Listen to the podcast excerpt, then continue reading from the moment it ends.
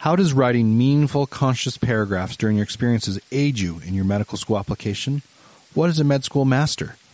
Why is a scribe known as a shadow on the wall? And how does it impact someone as the most influential experience in becoming a doctor? What are three valuable tips to the secret of balancing school, work, and applying to medical school? Today on Talking Admissions and Med Student Life, I interview Pam, a first year medical student here at the University of Utah School of Medicine helping you prepare for one of the most rewarding careers in the world. This is Talking Admissions and Med Student Life with your host, the Dean of Admissions at the University of Utah School of Medicine, Dr. Benjamin Chan. Okay, welcome to another edition of Talking Admissions and Med Student Life. Got a great guest today, Pam. Yay. Uh, incoming medical student. How does it feel? Um, relieving definite like the minute you called me there was a shift in my mentality from being a pre-med to like an m1 half student so, does the anxiety go down? Yes. At least for or the time it being. shift? it kind of shifts. Okay. But right now you know school doesn't start for another month mm-hmm. so it definitely can be boxed up in the back of my brain. Okay. So. all right. Well let's first of all talk about your application. Like what are the tips you have for people who are applying? Like how did you put together obviously a very uh, successful, strong application. Are we talking more like writing it up or Look, actually everything? We can we can talk about the writing. Okay, yeah. so wow, writing is a lot. It takes a lot of time to write well. Mm-hmm. That's I think that's kind of the hardest thing about it is you can't do it fast. You can't really cram an application into one day, or you shouldn't. And so I began someone had told me when I was doing kind of my medical experiences to start writing, you know, kind of like stream of consciousness paragraphs about what I thought. So I guess I started writing like my sophomore year, kind of. You started writing your med school application sort of during your second. Not my essays, but yeah. more. I don't even think many of them even made the cut to the essay, but mm-hmm. more of just you know your thoughts. I saw this patient today. It made me think, wow you know, this physician and this patient had such a strong relationship. I want to have relationships like that, or whatever you feel from. So almost like you kept like a, a journal of your different activities and experiences. Yeah, okay. and it, even if it was just a sentence or two, it'll jog your memory back to that day and that patient you saw or whatever you did. That's a really great idea. Where did you come up with that yourself, or did a mentor mention that to you, or where did that come from? I think. Oh gosh, I don't even know where I came. I think a med student who would have been two or three years older than me that went through it mm-hmm. had told me keep track of everything that you do. And so I thought I might as well write the, I don't know, everything that I think about it too. Yeah. Well, I think it's a good life skill. Like, yeah. you know, when I interact with uh, people who may be interested in med school, I kind of tell them like, no matter what you do in life, you're going to need references, referral letters, and so it's kind of good to kind of keep those people, keep in touch with them, phone numbers, email addresses. Yeah. And the same thing could be said about different activities. Um, you know, something now that physicians struggle with is updating our CVs, our resumes, because mm-hmm. we do mm-hmm. so much different stuff. And then when you go in, like, oh, what was I doing? So, like, people kind of say, like, you know, attendings have been told that once a month you should go in there and just update your CV. Look That's back over the past month and just update it because there's so much stuff going on and just to put it in there. Yeah, so what I did, um, I'm very digitally inclined, I guess. I had an Excel sheet and I called it my med school master. Mm. And I still I looked at it right before I came today to kind of refresh everything. so you know you can make little tabs on your Excel sheet. So mm-hmm. I had everything from my pre med experiences, and I kept the same sheet all the way through acceptance. So I kept track of all my secondaries and the cost and whatnot. You should continue that throughout med school because okay. like I hate to break it to you, it doesn't end because you're going to have. Uh, residency applications in four short years. Yeah, it's the exact same yeah. material let's, let's take a step back. Um, so Idaho. Yes. Born and raised. Uh, born in Illinois, actually. Okay. But I moved to Idaho when I was five. Okay. Um, so kind of raised. Okay. Um, and then when did you decide to go to med school? Where, when did that happen? In high school and college?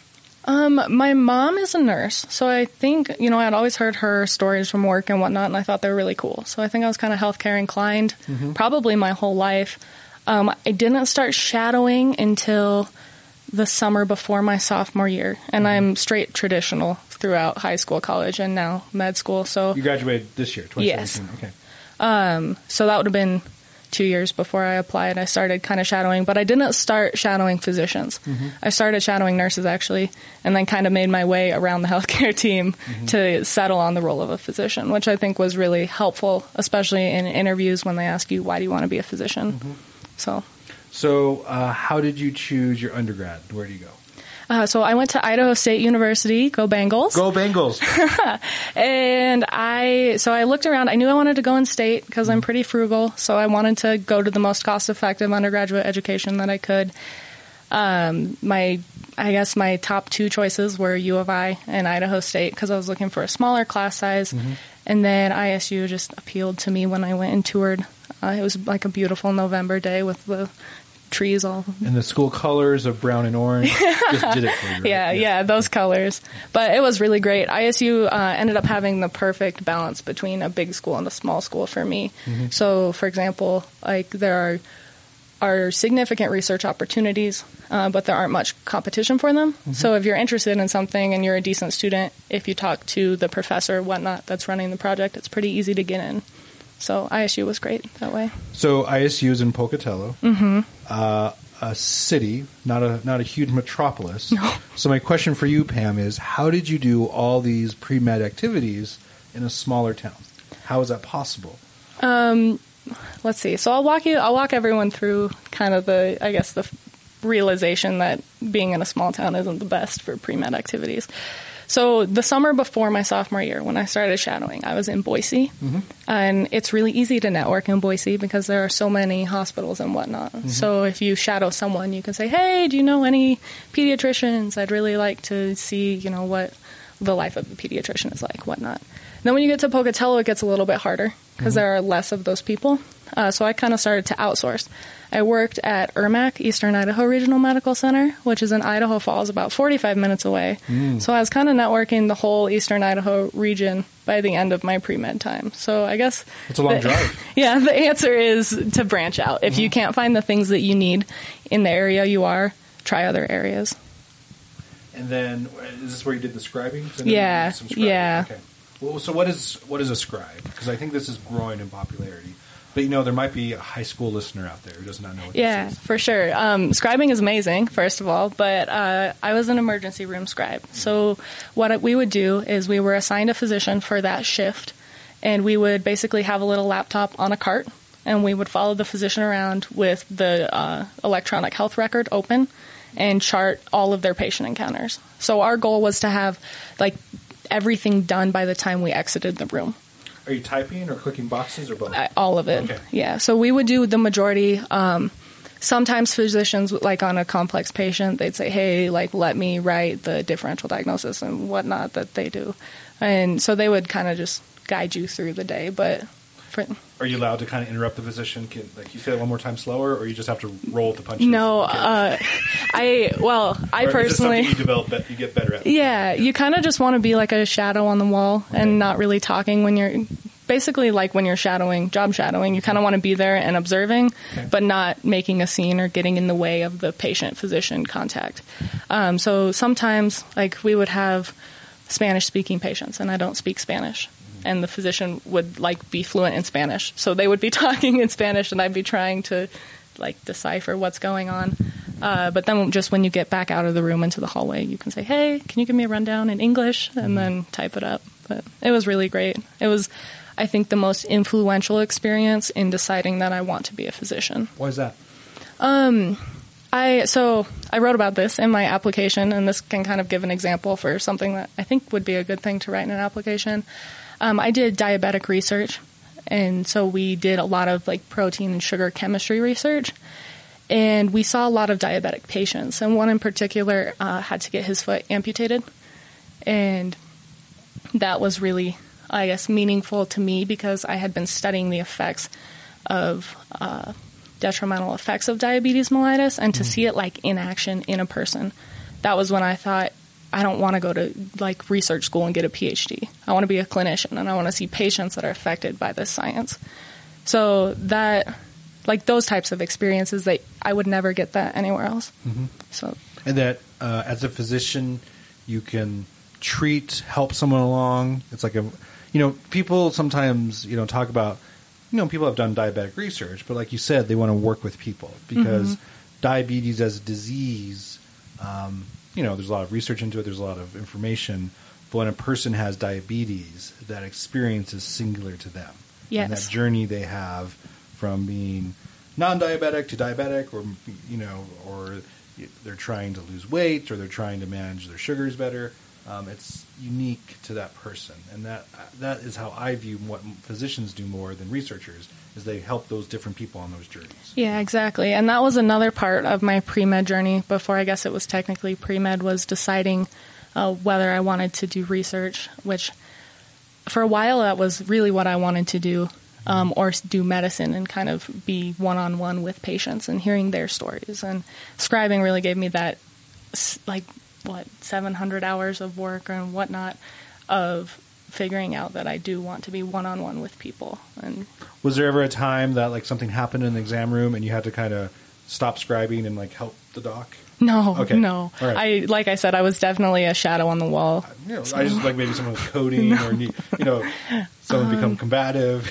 I don't actually know if we were allowed. It might have been in our rules that we were kind of just supposed Okay. to be Okay. still. Right. And Leave the room. yeah, a couple times uh, patients would ask for like privacy, Mm-hmm. and so you would have to leave the room for that. But And that might happen as a medical student Yeah. too. Every once in a while, a patient bounces you out of the room. for sure, and Patients have the right to not have a medical student in the room. so. definitely understandable too. So, uh, what other activities did you do?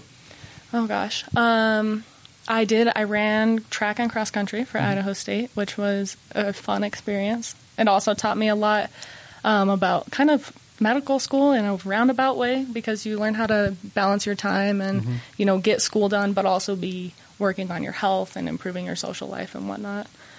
Um, Were you a long distance person or short distance Yeah, person? I ran cross jump- country. Did you jump over things or did you throw no. Okay. no, I ran cross country, so I did the long distance Okay. thing. Yeah, which was fun. Okay. It was fun. Um, Is Idaho State any good? I don't follow Idaho. yeah, we're Cross country. We're pretty good. Okay.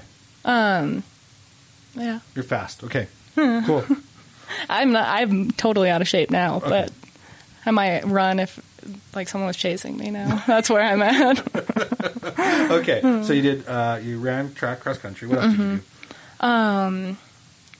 Towards the end, this didn't make my med school application, but it was uh, one of the really formative things that I think is kind of leaning me towards a career maybe in pediatrics. I was a court-appointed special advocate. Yeah, I was about to say you did a bunch of stuff yeah, with youth. Okay. yeah. So all of the things with youth, um, So CASA, CASA, what do you call CASA. Okay. So Court appointed special advocate. my I guess passion for aiding the underserved youth uh, began back in that summer before my sophomore year. So that was, I guess, a very formative year for me becoming a pre med.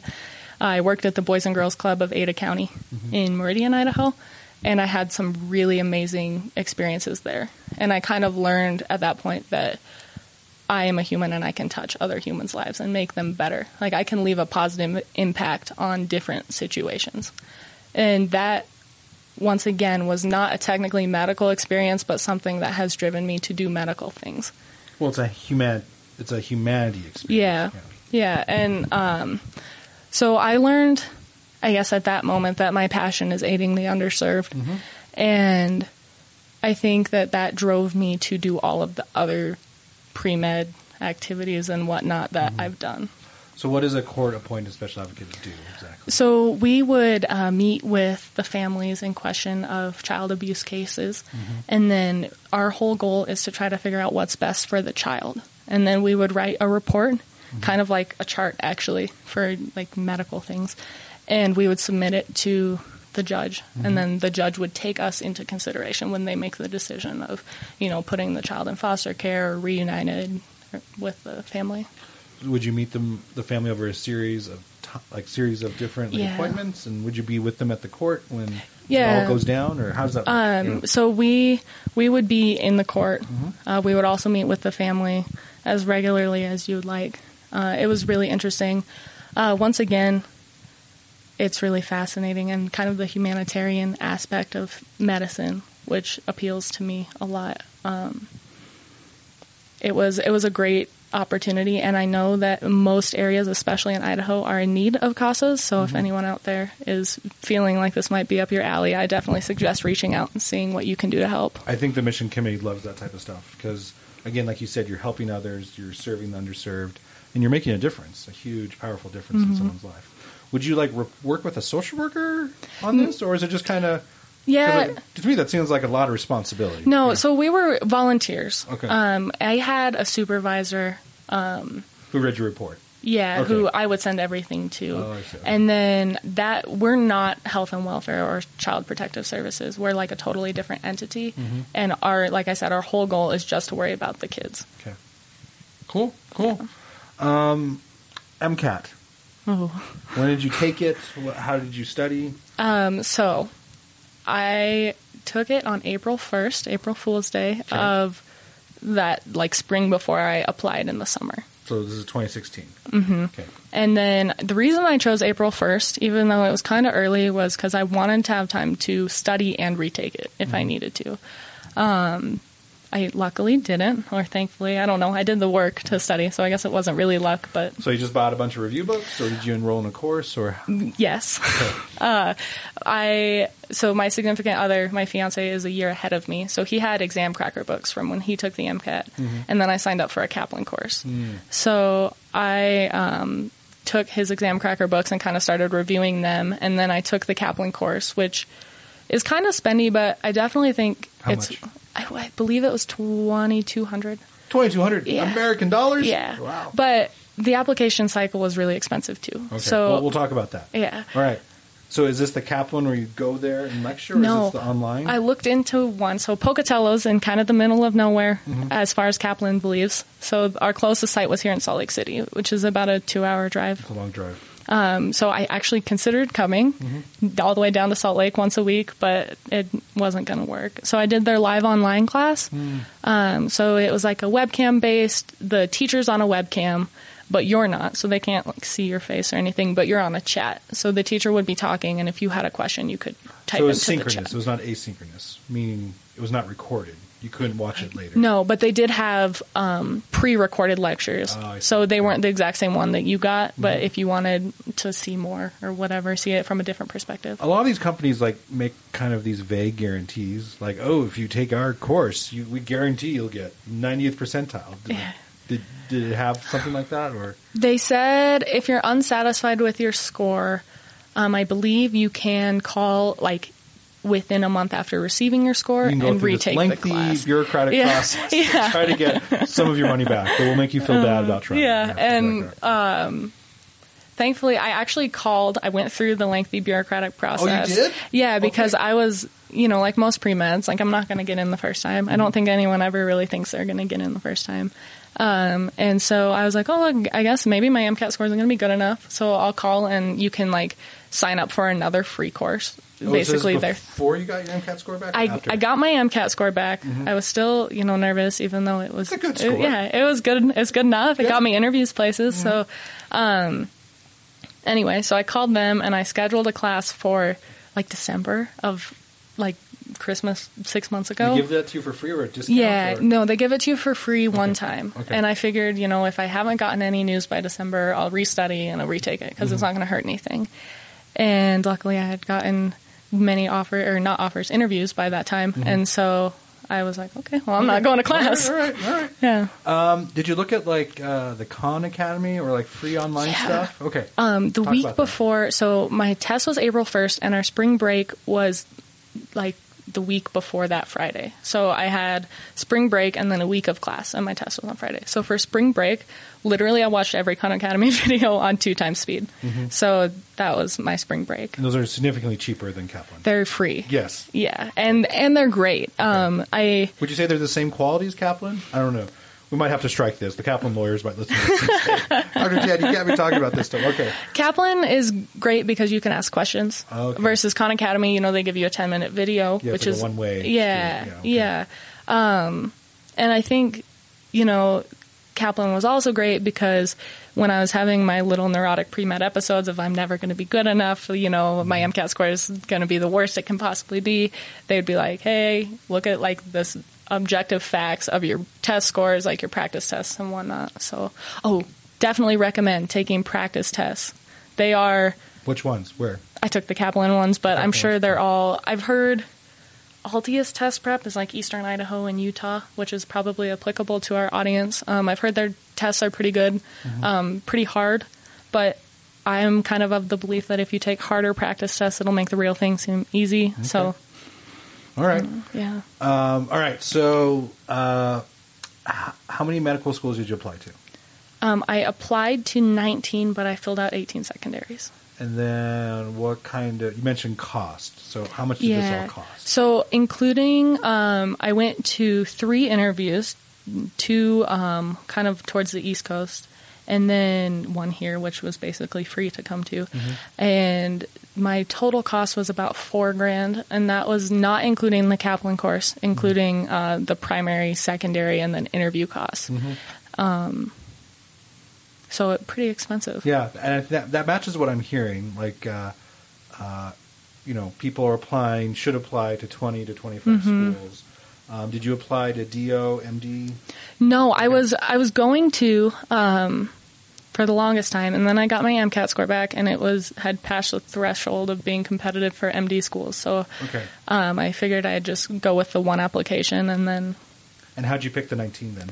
um, so Idaho, it's we're kind of in a sad situation at the moment with MD schools, but at the same point, it's kind of a happy situation. Um, definitely, you have WWAMI and University of Utah; those are like a no-brainer, or they should be for every Idaho resident. Um, and then I looked at the AAMC has data that they publish on like schools that accept what percentage of out of state versus in state. So since we will be out of state for every single medical school, you can just go look and see what schools accept the highest amount of out of state. And that was kind of the that was my first cut through I think there's what 230 med schools or something like that. Uh, I think there's less than that. I think Okay. there's only about 150 or so. Okay, so I went through the list of all of them Okay. And cut out all the ones that didn't accept a lot of out of staters. Pam, that's brilliant because when I was applying to med school, I didn't do that, and I think a lot of people don't do that, and they get enamored, like, oh, like, oh, California, Yeah. and it's like when you apply to a California, like University of California, San Francisco, th- it's really, really hard to get in as a non-resident Oh yeah. into a California state medical school, just to give you an example. So, um, yeah, it's like no medical school, like no one discriminates on the basis of religion, gender, sex, you know, uh, creed, all that stuff. Yeah. Oh, there's tons of discrimination when it comes to state residency. So, Oh, that's yeah. amazing. And we do that too. We like it's definitely easier to get into University of Utah if you're a Utah resident or an Idaho resident Yeah. by far. For sure. Yeah. So that was the biggest first cut. And then things get a little bit more labor intensive. Mm-hmm. Um, I went in and started actually reading mission statements. Uh, the MSAR, the online database Mm-hmm. of all of them, is very good for kind of a first look, superficial view of Mm-hmm. medical schools. But um, when it comes time to secondaries, which I'm sure we'll get to, Mm-hmm. I don't think, I personally don't believe that MSAR cuts it for doing research on schools. I think you actually have to go to their website and, So you applied at 19, filled Yes. out 18. yes. And how many of the 18 sent secondaries? Did all of them send Yeah. Okay, all right. And usually those come with more money, more fees. Yes. Anywhere from 20 to 150 bucks. For sure. Um, and so it's almost like in- during this entire time, you're you're going to school, you're working, you're running. how do you do it? What's your secret? I think my secret kind of has three things. Um, the first one is to find things that I like. Um, and then the second one, which kind of goes along with that, is you have to have a passion for the things that you're doing. If you're going to be doing a lot, you can't like hate every minute of it or th- really think of it as even work. You know, that especially, you know, doing all of the all of the things that you want to do to make an impact or a positive impact on your community, you got to find your little area that you're going to feel like, wow, this is great. I want to do this every single day. Um, so I guess that's kind of my secret. And then the final thing is always kind of being 100% where I'm at. I I try really hard to not be thinking about like a future activity while I'm doing an activity, and I think that helps the process flow of Take busy day days. Mm-hmm. Yeah, and like one single event at a time. Would you block out time in your schedule? Like, uh, I'm going to run from like eight to nine, but between nine and ten, I'm going to work on secondaries. Yeah. Would you kind? of, Would you?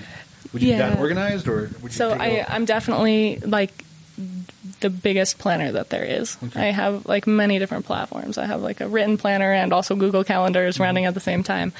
Um, but for secondaries, one of my mentor students. She was a year ahead of me. She's at John Hopkins right now, Mm-hmm. and I emailed her because you know she got into Johns Hopkins. So I was like, she she must know Johnny what. She, yeah, she must know what she's doing. So I said, you know, how'd you do it? What tips do you have for me? And she told me the second you submit your primaries, start looking for secondary prompts online because they should have a database like. I can't remember the website. If you Google like There's a lot of secondary, yeah, there, yeah. and they have, you know, you can find them on Student Doctor Network and whatnot of the secondaries from the last few years. And so she said, you know, start writing essays because you're you're done with your AMCAS. So instead of having a dead three or four weeks, you can start writing, and then you can, when those secondaries come, you can just submit them and be like the first one that they look at. Mm-hmm. Um, and so I did that. Um, it was a very, I think I wrote 77 essays in three weeks Wow. for my secondaries. That's amazing. It was intense, but some of them were pretty Were you able to use certain essays Yeah. for other schools? Like mean, not the whole essay, but kind of the of it? story or Yeah. the idea. Um, definitely the harder ones for me were why do you want to come to this school? Those Mm-hmm. types of secondaries because you have to do a lot of research and think like, oh my gosh, really? Mm-hmm. Like what sets Yale School of Medicine apart from Brown School of Medicine or whatever? You have to find their little like thing that they pride themselves upon. I just and- think of the difference between Connecticut and Rhode Island. yeah, so true. And sometimes I think geographics can be a very good reason to pick applying to certain schools, um, especially if you have family nearby or. I don't know. You like to go to the mountains and you want to come to Utah. or you you like being on the East Coast, being around a lot of people. Yeah, yeah. yeah, You like for sure. jams. All right, so uh, filled out secondaries for 18 schools. How many Yes. interview offers did you get? Um, I got four total interview offers. okay, good. Yeah. So, you know, when I when I counsel people, when I talk to people, I, I kind of tell them like, as you go through the process, you can kind of tell how strong an applicant you are by like you know the rate of return. Mm-hmm. So if you send out twenty applications and you only get one interview offer, kind of Yeah. world of hurt. Lot riding on that interview, but if you get multiple interview offers, you're kind of in a better spot. For So, sure. Uh, did you feel that way, or did you? Yeah. I know you can always want more, but I mean, you always you want you want hundred percent. Yeah. But you're not going to get it. I don't think I've. I don't know. Do you have you ever heard of anyone getting hundred percent interview offers from applying to? there are some people out there that just naturally, and we're talking perfect MCAT scores, perfect Yeah. GPAs, breakthrough research in undergrad. They can run fast or throw objects Yeah. or throw a ball through a hoop or something. Like Yeah. Rio 2016. Yeah, yeah, yeah. yeah, that kind of stuff. Yeah. Uh, but the most people, uh, their rate of return's lower. They, you know, they send out a certain amount of applications and they don't get that many interview offers. Yeah. So And I think that's kind of what I had expected. Um, just a couple. I actually, okay, so funny story. My mom is like my biggest support system in the world. Um, and we had filled out, we called it MD brackets. So we wrote every school I applied to and we Mm-hmm. Oh, wow. guessed who was going to interview me and Like who a was. Final Four? Yeah, kind of. Okay. And like who would accept me and then where I would go. Um, I was there money right on this? Is- No, is betting- no, but there should have been. legal in Boise? I don't know. Okay. But my mom was like spot on, which is crazy. Was but- this posted at? Did your mom work at a hospital clinic? No, no, Yeah. we put them in envelopes scoreboard? and we like just hid them away, and Oh, we weren't going to open All them until it was all done. Fair enough. Um, I think I only had myself interviewing at here, the U, and then University of Washington.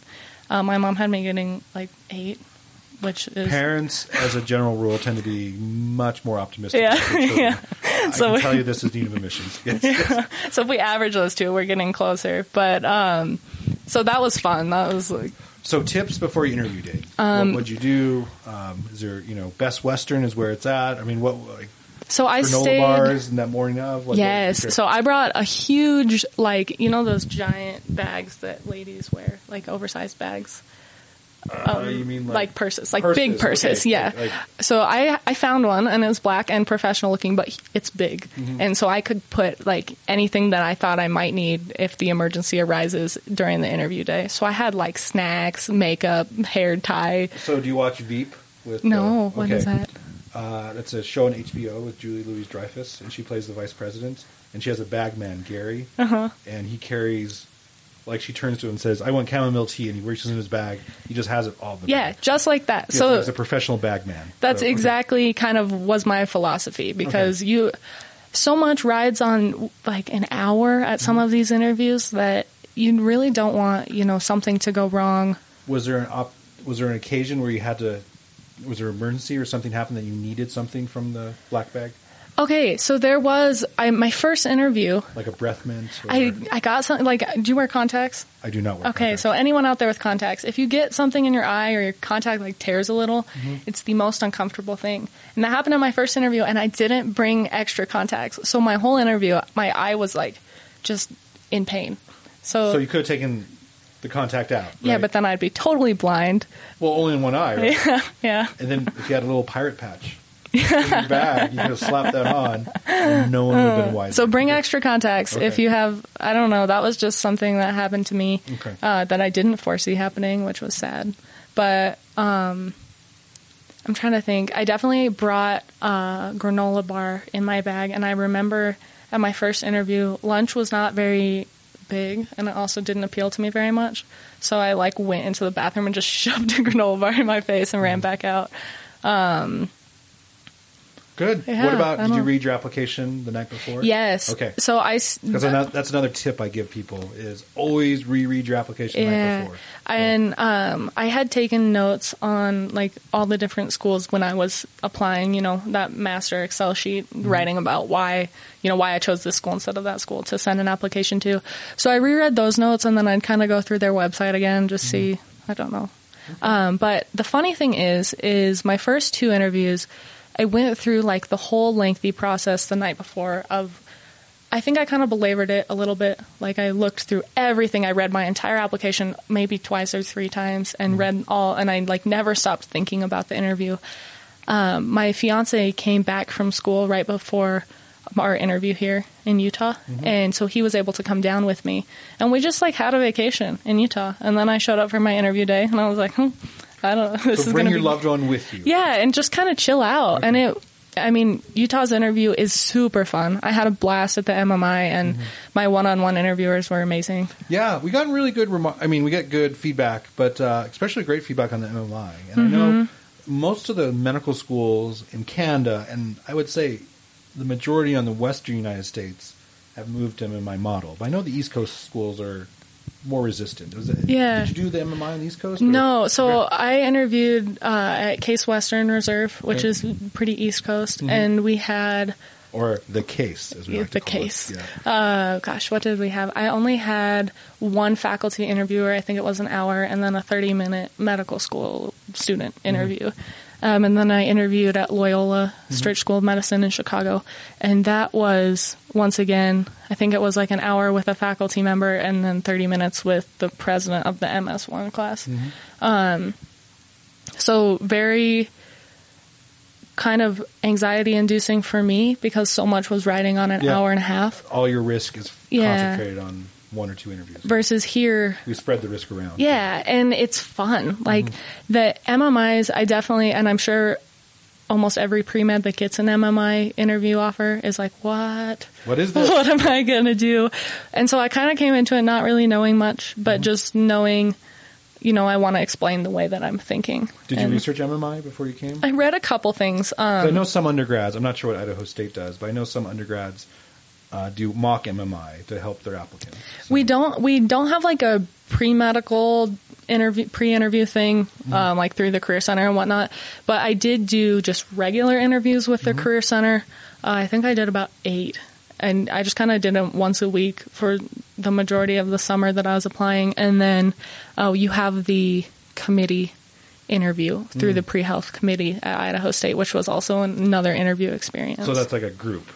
That was group yeah interview. for me it They're was kind of throwing grenades at you. yeah, Okay. and they he told me my interviewer, my wonderful interviewer, uh, he's really awesome, but he told me up front like I'm going to make this as hard as possible Hmm. for you.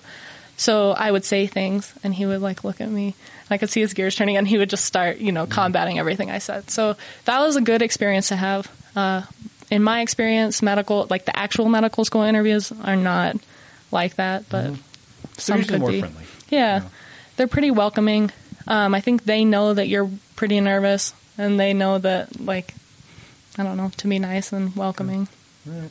So you interview at the U, interview at Case, Loyola Stritch, Mm-hmm. um, and then what happens next? So I interviewed at Case early. Um, gosh, don't remember the day. Early September. So I had gotten. It was actually really amazing. Um, I had submitted my secondaries and then got an interview invite like within a couple weeks. And then Loyola I interviewed in late September.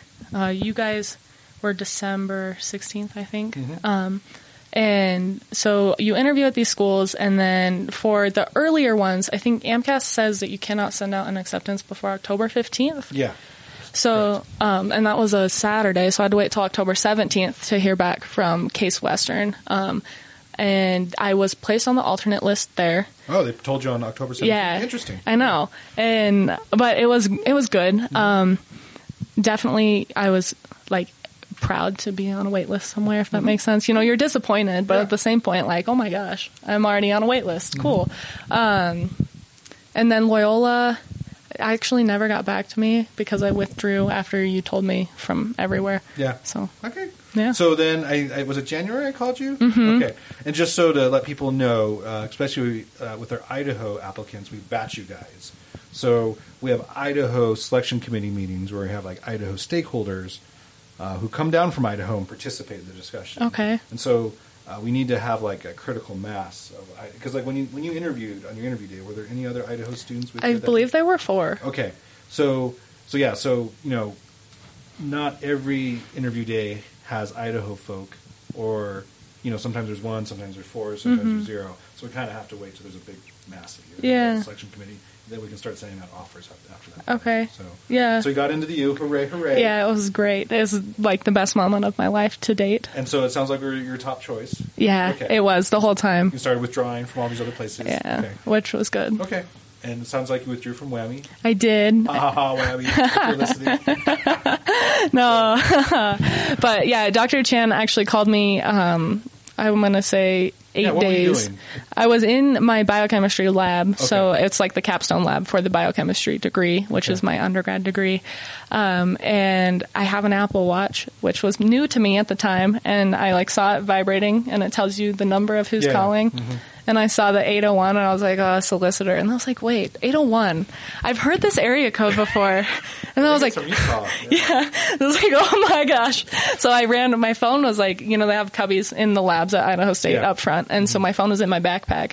So I like oh, dash Oh, up, so the phone was talking to your talking to my watch. watch all the way. I thought it had to be like had to be in your pocket. No, Okay. it's, well, I mean, it has to be close, but it Okay. worked from like across the room. Okay, and good. so I like sprint over. I don't even know what people I'm thought. glad Apple technology is part of the story. Yeah, right, right. Yeah. Uh, so I grabbed my phone. I went out in the hallway, and I don't know if a class had just gotten out or what, but there was like a lot of traffic Mm-hmm. in the hall, and I'm like sobbing and jumping up and down. I don't know. That's like my excited response, I guess. When Excellent, so it was good. It was awesome. I assume called your family next and Yeah, yeah, that was awesome. I like you'll never forget, or at least I'll never forget my parents' response to telling them. I called my mom. I was like, "Dr. Chan just called me." She's like, "Dr. Chan just called you." I was like, I'm looking "Yes." forward to meeting your. What's your mom's name? Sue. Sue. I'm looking forward to meeting Sue. Yeah, she's amazing. Yeah. She's amazing. Oh, oh, this is like throwback to secondary time. Um, my mom and my sister read everything on my application. Wow. Like multiple I would like change one word and send them the whole essay again and be like, "Can you read this?" Is your um, younger, older sister? She's older. Okay. She has a degree in English and a degree in philosophy. Okay, so that really she was a nice one to send them Right. to. Um, and my mom, with her like healthcare background, would kind of read things and be like, Good. "Yeah, that sounds great," or "Change this word." Um, so if you can find people that like will will still love you if you pester them over and over again with various essays of sort. Um, I think that was really helpful, mm-hmm. especially to appeal to various types of personalities, because you don't know if the physician that's reading your application is going to be like a flowery type person or very cut and dry and just wants to know the facts. Mm-hmm. So I think it's good to, like I said, good writing takes time, and if you can add in elements of both things that will appeal to people that want to follow, you know, a very emotional type story, but also people that are like, okay, tell me what you did. Mm-hmm. So, Perfect. Yeah. So you graduated in May, mm-hmm. and now you're just hanging out. yeah. How's it feel? the It's- summer before med school. You know, you're like going at 150%, especially through the application cycle, and then it just kind of dies off. and it's like 0%. percent It's it's really nice for the first few weeks and then it's kind of like okay. They're getting kind of cagey. Yeah, yeah, and I talked actually. Um, our medical school class had like a little get together Mm-hmm. last week, and I was talking with some of the other students, and I think it's pretty common uh, the summer before you begin to kind of get a little bit like You want to "Ah." get started. Yeah, Bring you it on. you want to get started at the same point you want to be in the summer feel like forever, but Yeah. Yeah. Well, any trips planned? uh, my fiance and my mother and I went to Chicago, which is where I'm from, Okay. um, and we have a lot of relatives there for a week. Uh, we just got back, and then my fiance is playing in the Hoopfest uh, three on three basketball tournament in Spokane next Okay. week, so we'll be going there. Okay. Uh, Cubs or White Sox fan? Cubs or White Sox? Um, Cubs for okay. sure. Okay, Cubs for sure. Cubs for Did sure. Did you go to a game? Wrigley I, Field? I did. We didn't this this year, but we go every summer. Okay. Um, and so I think it was two or three years ago we went to Wrigley Field and saw a Cubs game. Uh, deep dish pizza. Yes, we went, we went to Pizzeria Uno, which was like the first original deep dish down Mm-hmm. in Chicago. Wonderful. Uh, bratwurst. Yes, Polish sausage. like every single day. yes. Kielbasa. Kielbasa. No, I, I didn't. We didn't get that. Okay. but we got. We went to so Portillo's is like their kind of in and out burger, Mm-hmm. but with like sausages and beefs and whatnot in Chicago. Uh, so we went there, and then we would like stop. We'd be walking in the city, and we'd just stop and get random like hot dogs or Polish sausages or whatnot from the stands. Chicago's an amazing place. Beautiful. Amazing. Cool. Well, Pam, any any final thoughts for any Mm. reflections uh, to people out there who are maybe listening? Yeah. Who thinking about playing? I think You've given some great tips so far. Just kind of know that you can do it. Mm-hmm. Um, You can do it. For real, I've never been the best at anything. Like genuinely, I'm always just kind of there, you know. Mm-hmm. And if you work hard and you find what you're passionate about, it automatically kind of brings you up into the top tier of people. Even if you're not the best at something, if you're like truly excited and passionate to be there, I think that you'll get shining letters of recommendation. Mm-hmm. And um, beyond that, it makes it, like I said, more fun to be busy when you like what you're doing. And don't give up.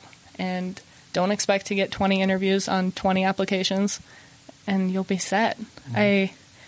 Oh, one more thing. Uh, chill out before your interview day. I like if maybe if you do the prep work not the night before, but th- like the night before the night before, you read through your application. Then the, like the night before, just don't think about it. Like watch Netflix or go out with your friends or whatever. And I definitely performed much better when I was fresh and not really like thinking of it as an interview, but more like a conversation. Mm-hmm. So Great. Well, Pam, thank you for sharing your thoughts, and we'll have to have you come back on after med school starts. woohoo! All right. Thanks, Pam.